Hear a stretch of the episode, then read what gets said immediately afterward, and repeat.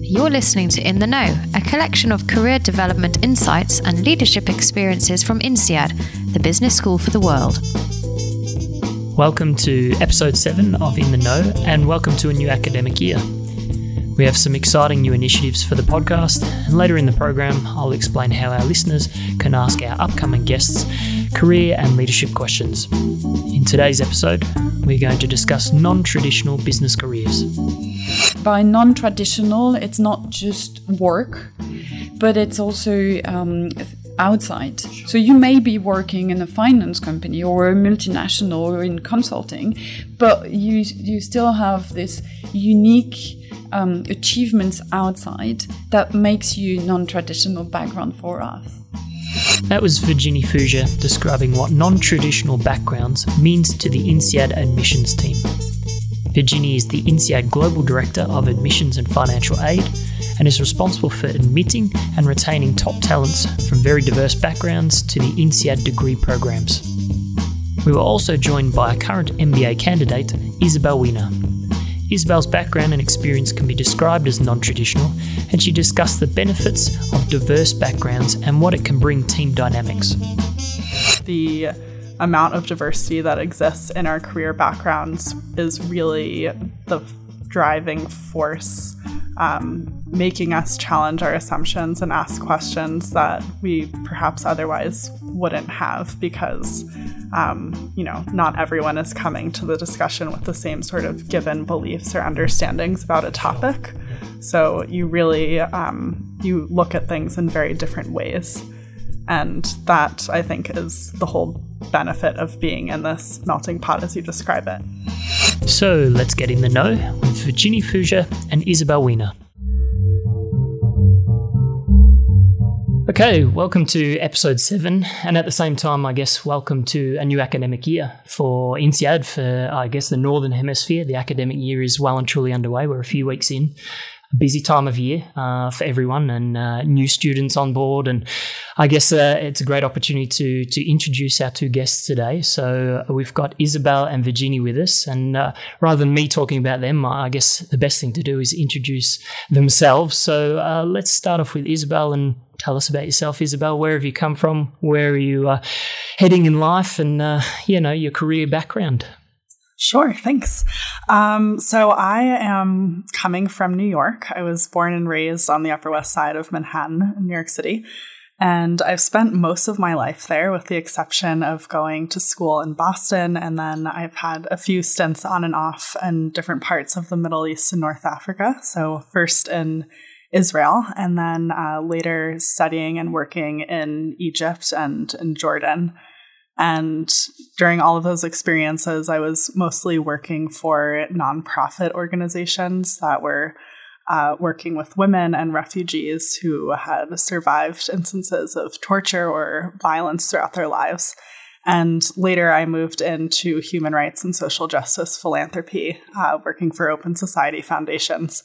And that's where I've been um, up until starting my MBA. So um, that's my past. And then going forward, I'm planning to pivot into an investing role uh, in the private sector for the first time in my life. So wow. looking forward to that. Yeah, right. Very nice. And we can we can talk about some of the decisions you've made and and and the reason for pivots and those sort of things. But uh, I guess we'll introduce Virginie. Uh, Virginie's joining us today, and thanks thanks Virginie for that. Uh, just give us a little bit of background about yourself. And I'm sure people have heard you on other podcasts before, but it's uh, the first time you're, you're joining us today. Yes. Um, so my name is Virginie Fougea. I'm indeed the global director for admissions and financial aid. And I have been with INSEAD for about 20 years, um, a bit more in different roles. So hopefully this podcast today will be will be um, helpful in giving some um, insights from mm. from the admissions office. Yeah, for sure. Originally, I'm I'm from here, from Fontainebleau, believe oh, wow. it or not. a local. Yes, yeah. I'm, the first one I'm local. Yeah. local. and um, to be very honest, I was I was going to school, high school, just around the corner and wondering who these special animals were at INSEAD ah. because I mean, we, we, we could hear people speaking different languages and we could see um, their cars, they had the, their plate where it was um, with uh, foreign numbers. Sure. Uh, we could we could understand this, but then we didn't know what it was. And um, I moved abroad. I lived in the U.S. and I lived in Brazil, and um, and there I realized that in fact, INSEAD was known and I was it was better known by people outside of my country than by myself living Right. in in the city. Yeah, right. So um, obviously that brought some um, interesting uh, considerations. And when I came back from Brazil with uh, with my family, because I was by then married and with a daughter, um, I ended up coming back to INSEAD and considering working in an international environment, which had been my career, and applied for a position at INSEAD. Nice. And and the positions over in the US and, and Brazil was it education focused as well, or primarily education. So Sure. we, um, my husband and I, studied um, in Boston, Mhm. and um, and then we worked for. He worked for the United Nations, and I worked for the French embassy nice. in Brazil.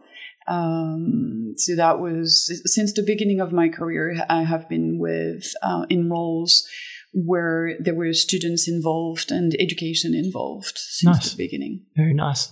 And you raise a nice point there. Uh, you know, for, for those people out there or the listeners out there that don't know Fontainebleau, you know, it's uh, it's south of Paris, uh, a little train journey, um, but it is a smaller town than Paris itself, of course.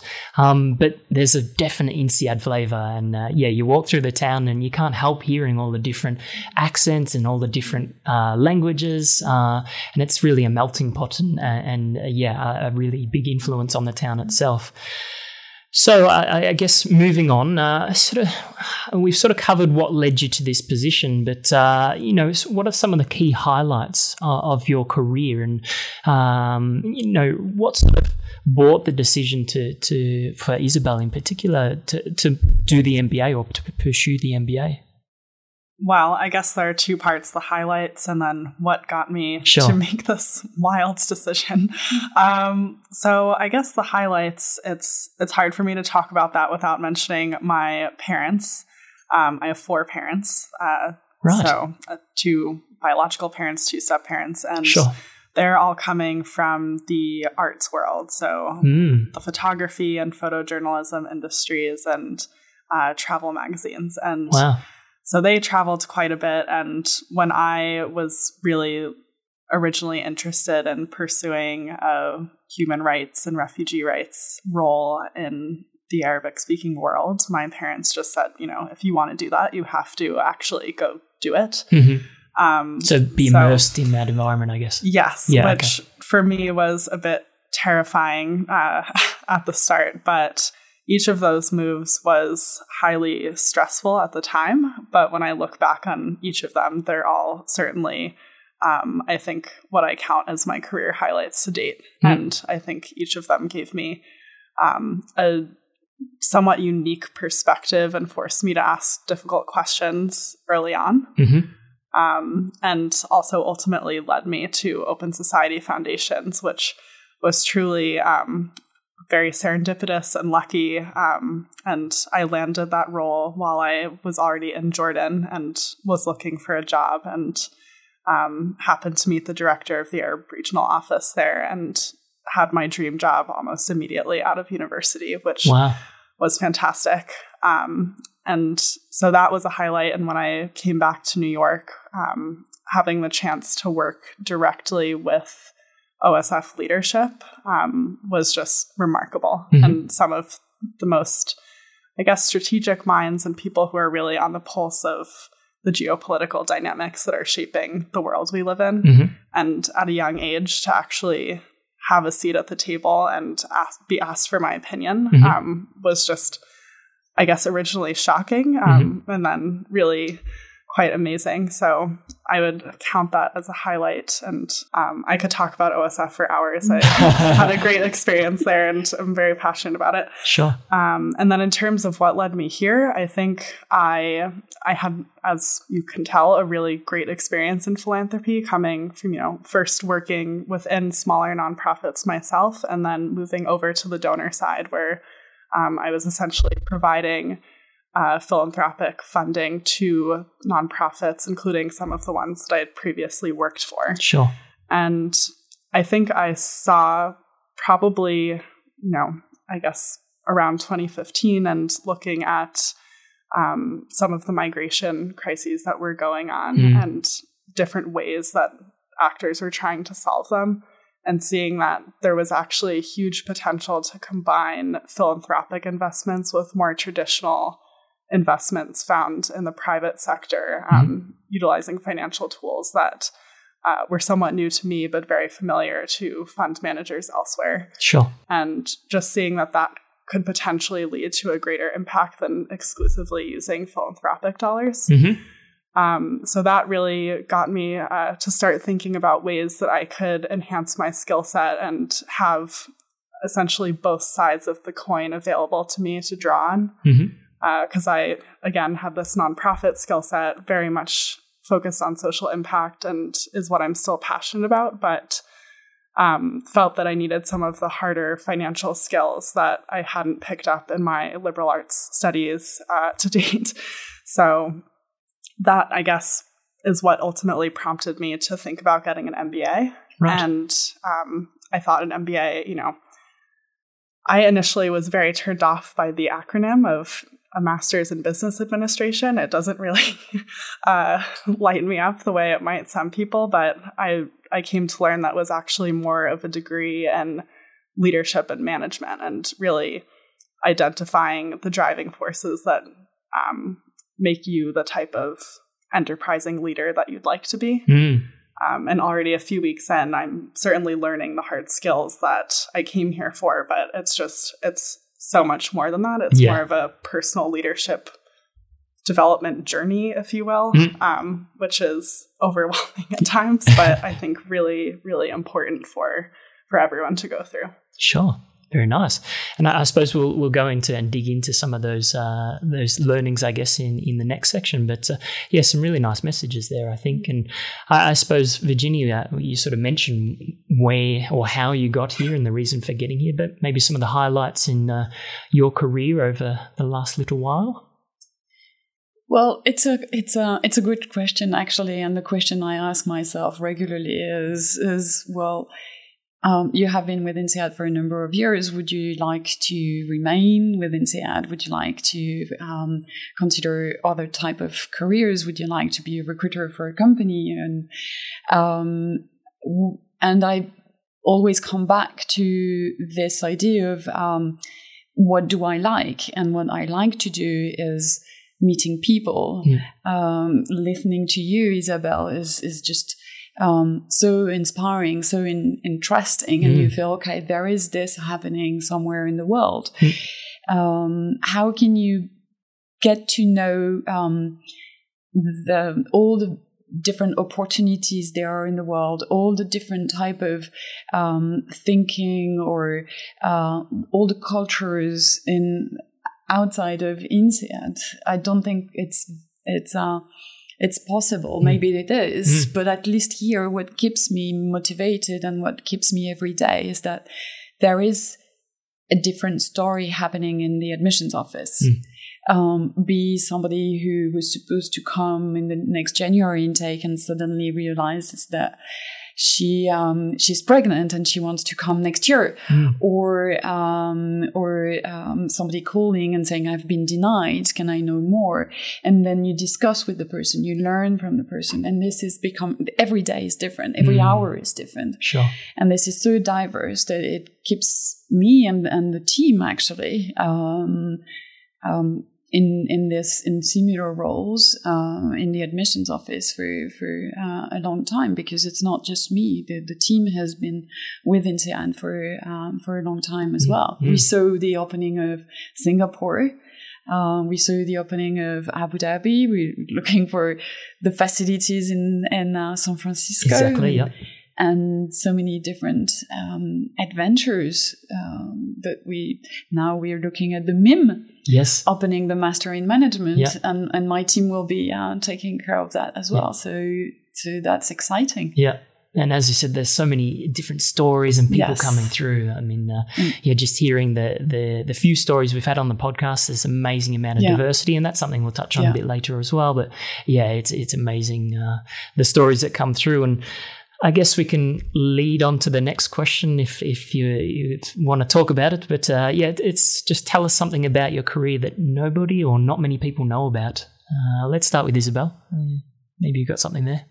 Yes, um, yeah, I'm trying to think of what no one knows. And I, I guess I'll just mention my uh, past secret career passion um, that started when I began studying Arabic in university, um, which is that I've basically always wanted to be in the CIA. And even from a young age, playing spy was my favorite game.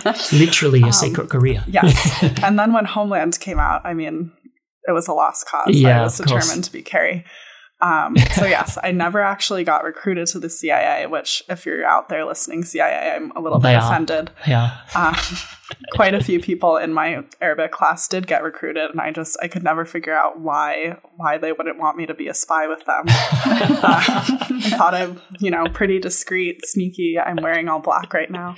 Um, so yes, I guess I'd go with that. nice. I like it. Yeah, very nice. Okay. Well, we'll keep an eye on that, but we probably won't know if you ever make it. Maybe make it's it. a cover, you know? Yeah, I, I could yeah, actually be in the knows? CIA right now. yeah, and very nice. Yeah. Okay. I'll keep an eye out then. Yeah, I'm 100% sure I would never be a spy. And I'm, I'm, I'm not a good spy at, at all. Or are you? yeah, another Yeah. cover. yeah. Yeah. Another cover. Anything from you, Um, Virginie? Well, something that about my career, I'm not sure there is nothing um, that is not already on LinkedIn. And Yeah, exactly. Yeah, yeah.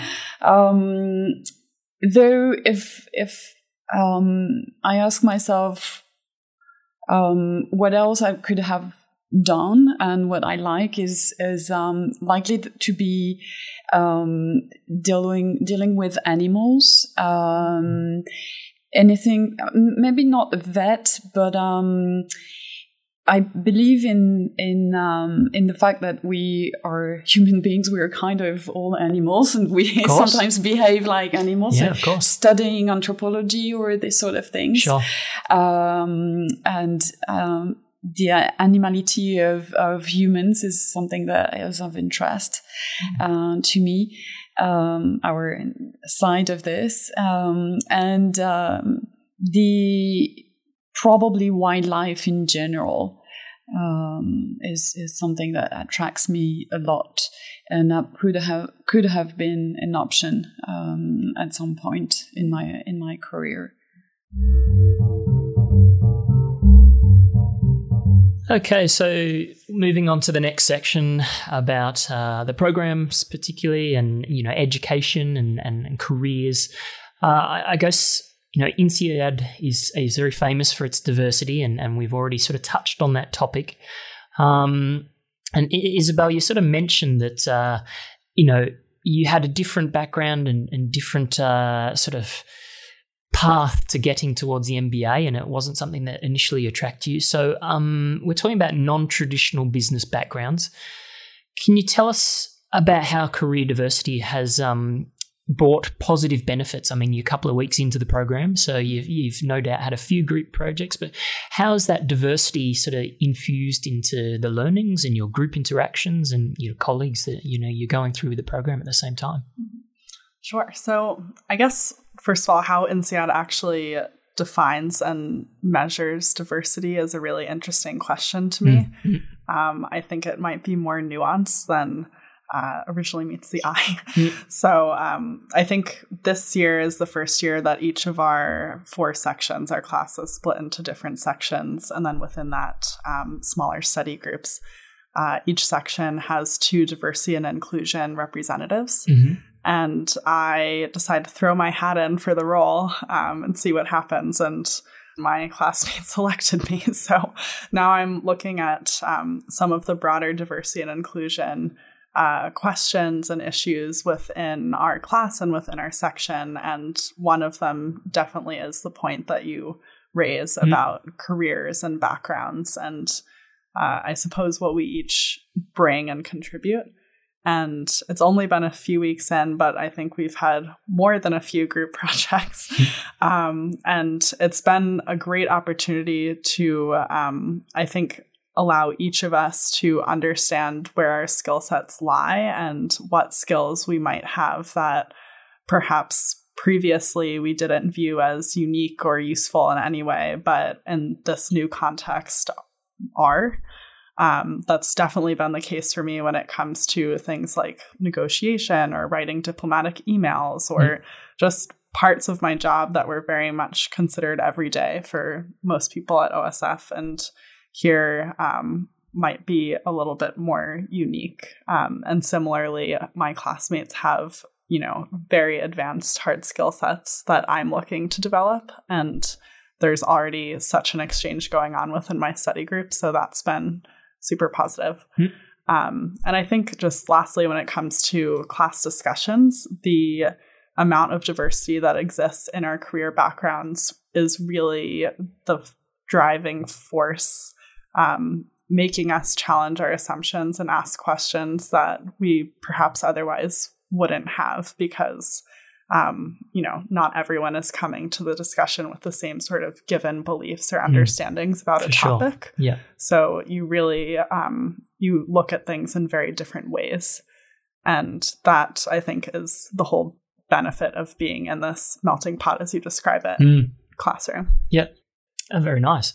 And I guess sort of Virginia, the I mean, the MBA program is not just for business backgrounds. I guess. I mean, obviously, uh, we touched on earlier that, you know, that's the, the, Master of Business Administration. So you naturally think it's for for business people, but for the listeners out there that sort of think, oh, you know, maybe it's not for me, or I'd like to be involved in business, but how do I go about it? What can our listeners sort of expect and what sort of profiles are we looking for for mm. the for the MBA in particular? Mm-mm. I think Isabel, you raised two very valid points. The first one with the business, the uh, the B in MBA, mm. um, where um, businesses is can be a lot of things, mm. um, but but indeed the word MBA is a little bit could be scary or mm. what what is behind that. Sure.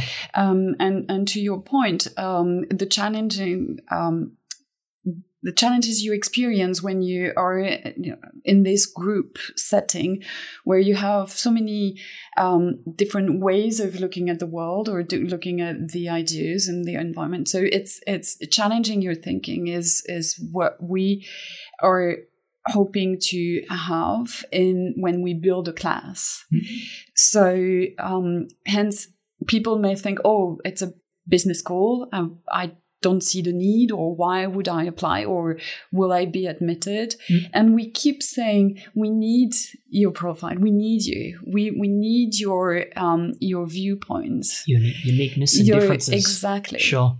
Because if we build a class that is um, already made up or, or kind of only made up with the same type of profiles, then the discussion is not as rich. interesting yeah, as rich. Sure. Yeah. Um, so when we um, when we really um, uh, do all the, the, the recruitment event and when we um, read applications, we feel okay. What is this person gonna, going to bring to the classroom discussions? That's unique, I guess. That's unique. Sure. So we're, we're not thinking, oh, this person we need to eliminate because sure. of that or that. Mm. We're more looking at how can we help this person get in because we want to have her or his perspective sure. in the class. Nice. Okay.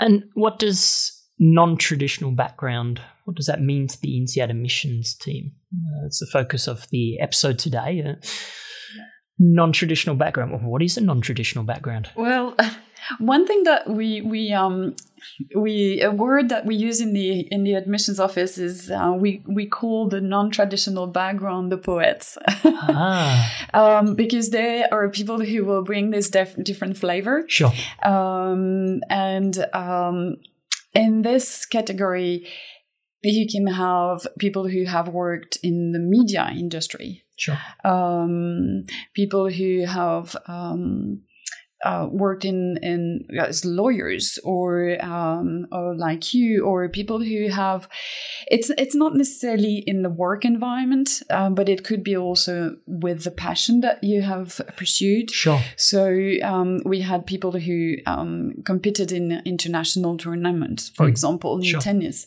Right.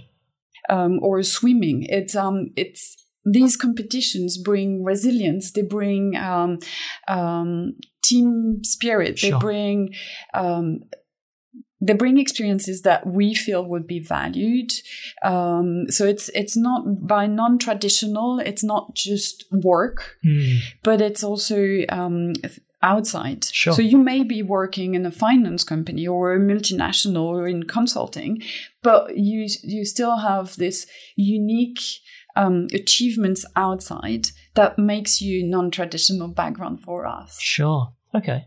Very nice. One of the things I love most uh, about being at INSEAD is is an email we receive generally about this time of year, where Virginia sends out an email to all the all the staff members, or at least of the degrees programs, and it it sort of highlights some of the different backgrounds or the non-traditional backgrounds and the unique backgrounds that have come through and, and are joining this year's uh, program.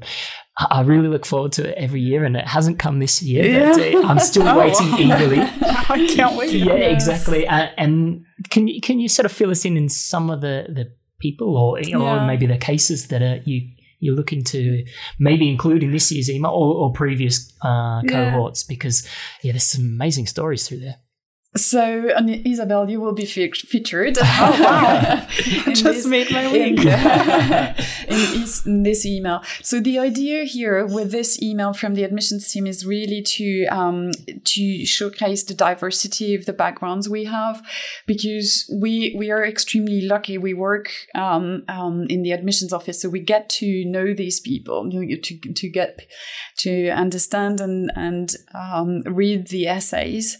And, and, read the application forms, but people who work at INSEAD in other capacities, in mm. other roles, but are still very important to us. So even people who work at the restaurant, people who work, um, even the assistant and the faculty, they might not know who is in the class mm. and the type of rich profiles we have. Mm. So um, I've started this a few years ago, sending an email around saying, um, showcasing some of the great achievements we have. Mm. Um, so obviously that's confidential in terms of names, yes, but of it's, it is um, uh, showing um, that you have worked with the refugee, for example, uh, and your willingness to to understand um, what the philanthropic dollars um, um, could how they could be um, it better used. Better used. Yep. Um, how can you go and, and pitch for to get more, for example, and this sort of thing. So this story is um, is it's fascinating. Is, is, one of the the fascinating stories we have. Sure. Um, in in the in this class as well, there maybe you you have some other examples. Uh, people people who really um, went outside the um, their comfort zone. Sure. Um, and and the traditional path, um, regardless of what it is, um, but beyond um, and achieved great things beyond what they could um, have imagined in their childhood. So sure. this is really what we are sharing in this uh, in this email. Yeah. And, I mean, off the top of my head, some of some of the backgrounds it was like athletes that have achieved Yes. great things, or one, and you mentioned before, like sports personalities Yes. and stuff that have that gone on to achieve different things. Yes. Artists and art is is quite a common one that comes up. we had this lady from Madagascar who was um, helping create business in her country. Mm. Um, and um, so we felt that was really interesting because she was bringing wealth to to the poor and people who were not able to start a business otherwise. Right. Okay. Um, so this sort of experiences. Uh, Yeah. And part of the the rich diversity that comes through the program. So. I'll keep an eye out for that email that I hope arrives in my inbox in the near future. I Oh, think yes, because yes. yeah, as I said, it's it's a lovely uh, snapshot of the we had diversity we have. we had a few opera singers and pianists, concertists, Nice. and, and um, music plays an important part as well. For Uh, sure. people who who have had previous careers. We had the um, horse breeder, um, and and then she decided to go for um, for business studies after having uh, worked for her um, breeding company Yeah. Okay. um, breeding yes family business and Okay. then and then she worked for Pepsi Cola after that. So, All right. Complete change. Yeah, complete change. Yeah. Right. Uh, let's head back to Isabel and uh, what sort of motivated you to make the career choices you've made up until this point? Um, was there a particular moment, or you know that that uh, light bulb moment almost that you, you thought, ah, yeah, actually that's what I want to do. You mentioned before it was something you thought, wow, that's not for me, or was was there a particular moment in time, and can you place where that moment in time was? Um, I think, you know, I, I've had a few moments in time like that, but there, I think it's normal to always have, at least at this stage, from talking to my classmates, um, some moments of doubt where suddenly you wonder if you're doing what you're supposed to be doing or if you want to be doing this path that you're somehow on. But I guess going back to our, our poet reference, I have tried to take a leaf from Robert Frost's book, as cliche as it may be, of taking the road less traveled and just trying to, when faced with decisions about either taking a specific job or whether or not to go all in on a specific experience, um, always trying to force myself to do that perhaps uncomfortable uh, thing. And um, each time it's challenging and it doesn't come easily. But I think, as I mentioned earlier, when I look back on those decisions, I'm so incredibly glad that I made them. Um, and I guess for me, one of the decisions that sticks out to your question is um, when I actually decided to move back to New York from Jordan. And um, I had as I said, my dream job in Jordan, and it was a really difficult decision. But my family was back in New York, and I just I had personal reasons drawing me uh, back to the U.S. And I thought, you know, I'll apply for some jobs if I find the perfect thing.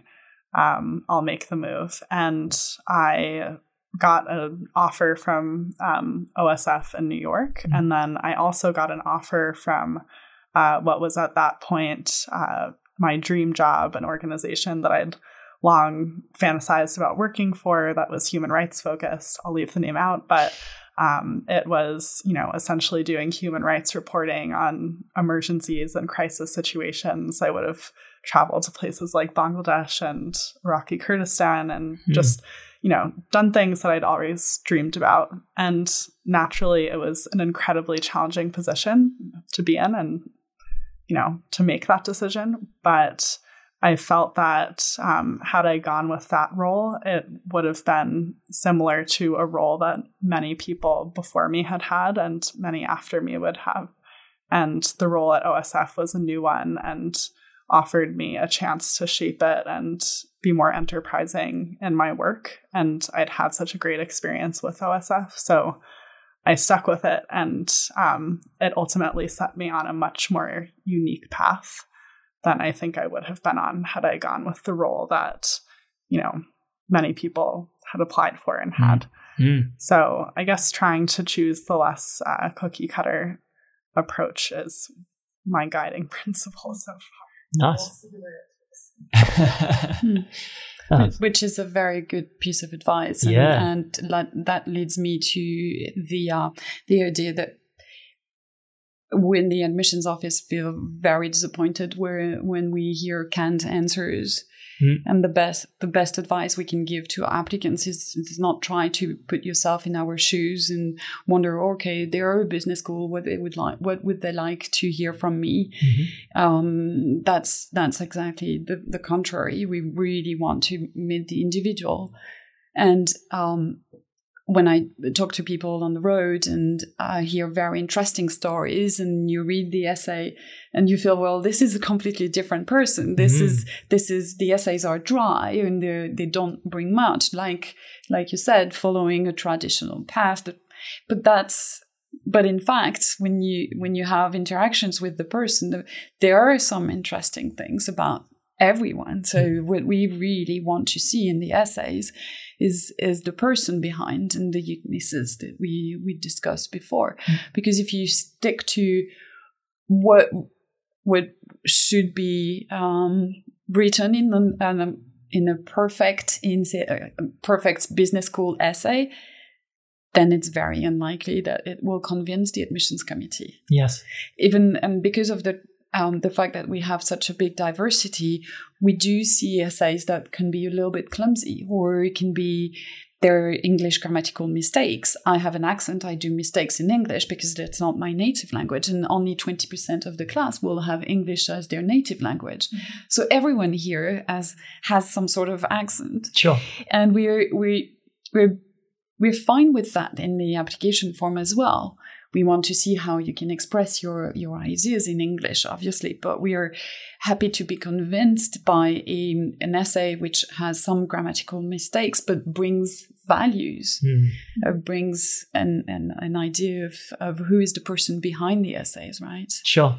So that's my best advice. Wow. You sort of, that was my next question, actually. I was going to say our listeners would be There disappointed if I, I didn't ask for some advice, but uh, I think we can stick with that because, yeah, that's that's sound advice. Uh, that hopefully, if uh, listeners are out there sort of wanting to at least look into the MBA or or considering it, that Mm. you know it's it's about the uniqueness that you bring and, and what makes you different as a person. So Yeah. uh, Yeah. and and contributing to to group activities and all sorts of things in different ways in your Yeah. your own unique ways. Yeah, Nice. exactly. I think if I could just add on the Of course you can. essays, um, I've heard that many INSEAD applicants only apply to INSEAD. That wasn't the case for me, but I will say um, it's the only application that I actually uh, really enjoyed doing. Right. You know, people, all of the online blogs are just talking about how many essays are involved in the application, but I personally found that the questions were uh, done in such a way that the application actually allowed me to uh, have my true self come across.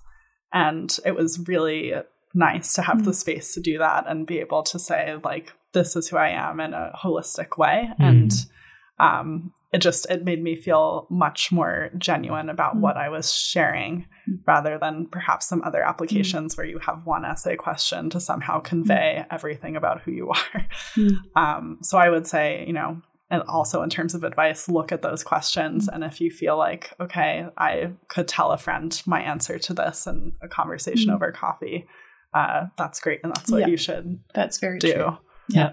Yeah. Yeah, and it, it, it rings true for not just the MBA, but all a lot of the INSEAD programs True. that have applications, isn't it, Virginia? That I mean, the, the application process is is part of the journey. I think you know, It it's is. it's part of That's very true. putting yourself down on that paper and, and understanding why you wanting to do the program and and what you contribute and Yeah. what's unique about yourself. Yeah, Yeah. exactly. True. Um, for EMBA, for um, the Master in Finance. Yeah, And, and Master in, Change. in yeah, And- and the meme in management the and- future. yes. Yeah, yes. yeah. Because the personality is is key for us. Our final section will give you the ability to ask our future guests career and leadership questions. Head to inse.ad forward slash ITK8, where you can ask your own questions or see other listeners' questions and upvote them. We will then ask some of the top ranking questions in our next episode. The platform is open for the first two weeks of every month, and the earlier you vote, the more likely your question is to be upvoted by our other listeners. So we'll finish up with the final quickfire questions. And I guess the first question I commonly ask and like to ask uh, our guests is what advice would you give your 20 year old self? And try and place where you were uh, when you were 20 or around when you were 20. Uh, let's start with uh, Isabel. Uh, sure. So, so much advice to give 20 year old Isabel. Um, I think I would say broadly it would be to have broadened my interests a bit more and also to be honest with myself about what I perhaps didn't want to do or didn't like about what I was doing um, in my studies and my career at the time. Um, when I was 20, I was, I guess, a sophomore in college. And um, that was, I think, the time that I moved to Tel Aviv to work for um, the African Refugee Development Center in southern Tel Aviv.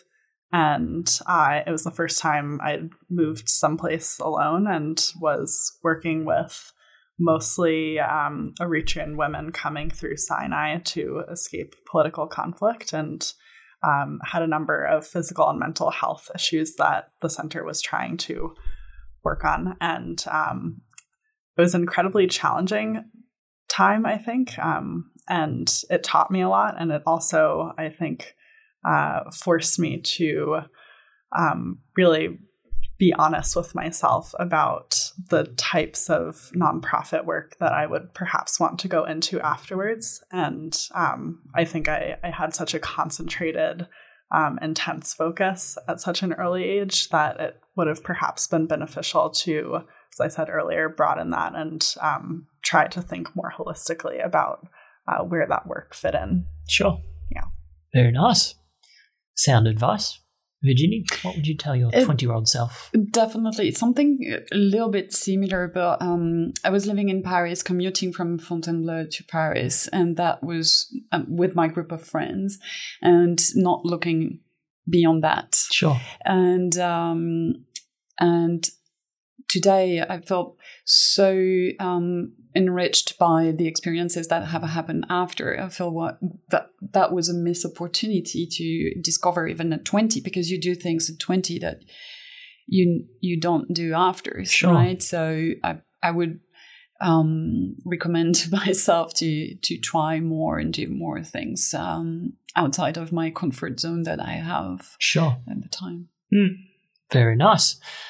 Okay, next question is uh, What is the worst career advice you see or hear being dispensed in your world, particularly? Let's start mm. with hmm. Virginie. Mm. Um, that's funny because I had um, I had a discussion with a friend recently who's look, considering moving um, jobs and, and changing countries at the same time, and uh, and sector. So he he will be um, um, changing the triple uh, dimensions. Ah. But the but the, he, I think he was kind of um, keeping that for within um, a comfortable um, situation. Obviously, he has a family, sure, and um, I was encouraging him encouraging him to listen to his gut feelings. Um, and trying to uh, see whether him so what is your heart telling you sure. Uh, to do. Uh, so that was a very interesting discussion. Mm, yes, and so listening to his his head rather than his heart, or the other way around. He was listening to his head okay. and it was reasonable. Ah, right. Okay. Yep. And then okay. and I felt that wasn't, or at least that wasn't for me a good advice. But sure. maybe he for him that works, but yeah, for me. Okay. Isabel. Yes, I guess uh, what I was going to say actually folds in with that, which is, um, you know, I've been told or I've felt to not to go for it, um, not to apply for that more challenging role or make that move, whatever it is. And I think specifically for women, um, and this is a bit of a generalization, but it's definitely true for me. Mm. I will only apply for things where I think that I have the majority or all of the qualifications that are listed on a specific Right. job advert. Okay. And that has really limited me in the past. And. Um, I guess early on in my career, through various circumstances, I was forced to actually uh, step up and apply for, you know, stretch roles, more senior positions. And once I was actually doing them, I realized, you know, oh my goodness, I've not nearly tapped into my capacity and abilities, and I've totally got this. And um, I guess having that uh, confidence is not something that comes naturally all the time. Sure. Um, so really forcing yourself to always go for it and, you know, be open to failure because Mm. also building resilience to failure, I think, is what makes a lot of successful Yeah. Uh, leaders successful over Mm. time. Sure. Yeah. And go with the option, even if not all the boxes are ticked, because um, like if you if you look at the application form, um, you you feel okay, I have that, I have that, but then the GMAT may not be seven hundred. It's not because we have an average of seven ten that we are expecting everyone to have seven ten, Mm. right? So so when we have conversations with people, they say, oh, I have that number of years of work experience, and I have done this, and we feel okay, this is very interesting, go for it, and they they go they come back and they say, but I have this six 50 GMAT or this um, 670 GMAT and I'm, I can I can't apply. Mm. We said, why can't you? Mm. yes, you can. Mm. This the, the GMAT is just one part of the application form, Sure. and it's certainly not the most important one. Mm. When we talk about different backgrounds and experiences, as we've been today, how would you describe, or what best describes the type of person that makes a great business leader? Let's start with Isabel, because you sort of touched on it just before. Sure. So um, I stand by what I said before of having resilience to failure. I think something that sticks out in my mind is when um, I met our uh, new president at Open Society Foundations for the first time. And he was talking about, you know, when things don't go according to plan and quoted Mike Tyson. Uh, the famous fighter Yeah. said, you know, everyone has a plan until you punch them in the face. Yeah. and Very um, famous quote, yeah. yes.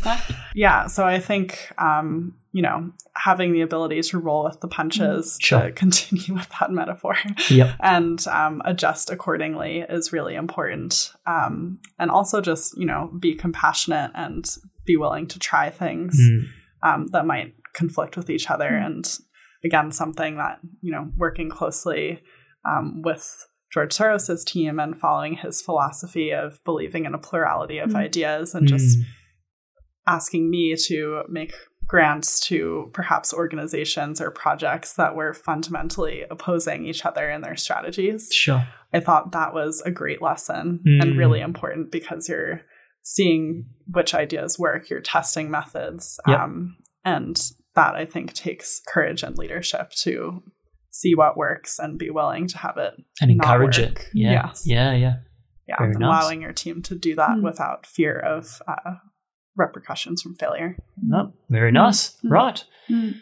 That's a good point, and I think um, linked to this is is the fact that that means people have a lot of interest, and Mm. they're they may not be just focusing on one one dimension, uh, whether it's just studying or just um, uh, working working long hours and no interest outside of that is is and that for us brings the idea that um, future leaders that um, graduate from the school from INSEAD need to have this well-rounded type of personality Sure. um, um, and showing interest in others um, and the we feel that the contribution to the society um, will be larger hopefully thanks to to this and we have started the um, Hoffmann Institute of, of Business yes.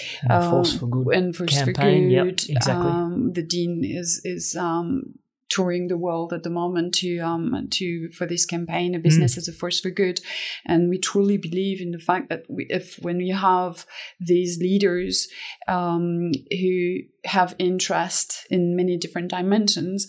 Um, and and outside their own person as well, just egocentric, sure. um, then that could potentially bring bring wealth Great. in the world. Mm, very good. Well, that's sort of the end of our time, unfortunately. Uh, as you said, we probably could talk all day on these type of topics. Uh, so, but and you've got your your exams coming up soon. I think you said. Yes, only a few weeks. I already have three exams. exactly. So, best of luck with them. Um, but more importantly, best of luck with your future careers and thanks for joining us. Thank you very Thank much. Thank you. No Thank you for listening to this episode of In the Know. If you want to know more about today's career development and leadership topics, head online to www.intheknow.insead.edu forward slash podcast. To discover more about any of INSEAD's degree programs, head to www.insead.edu.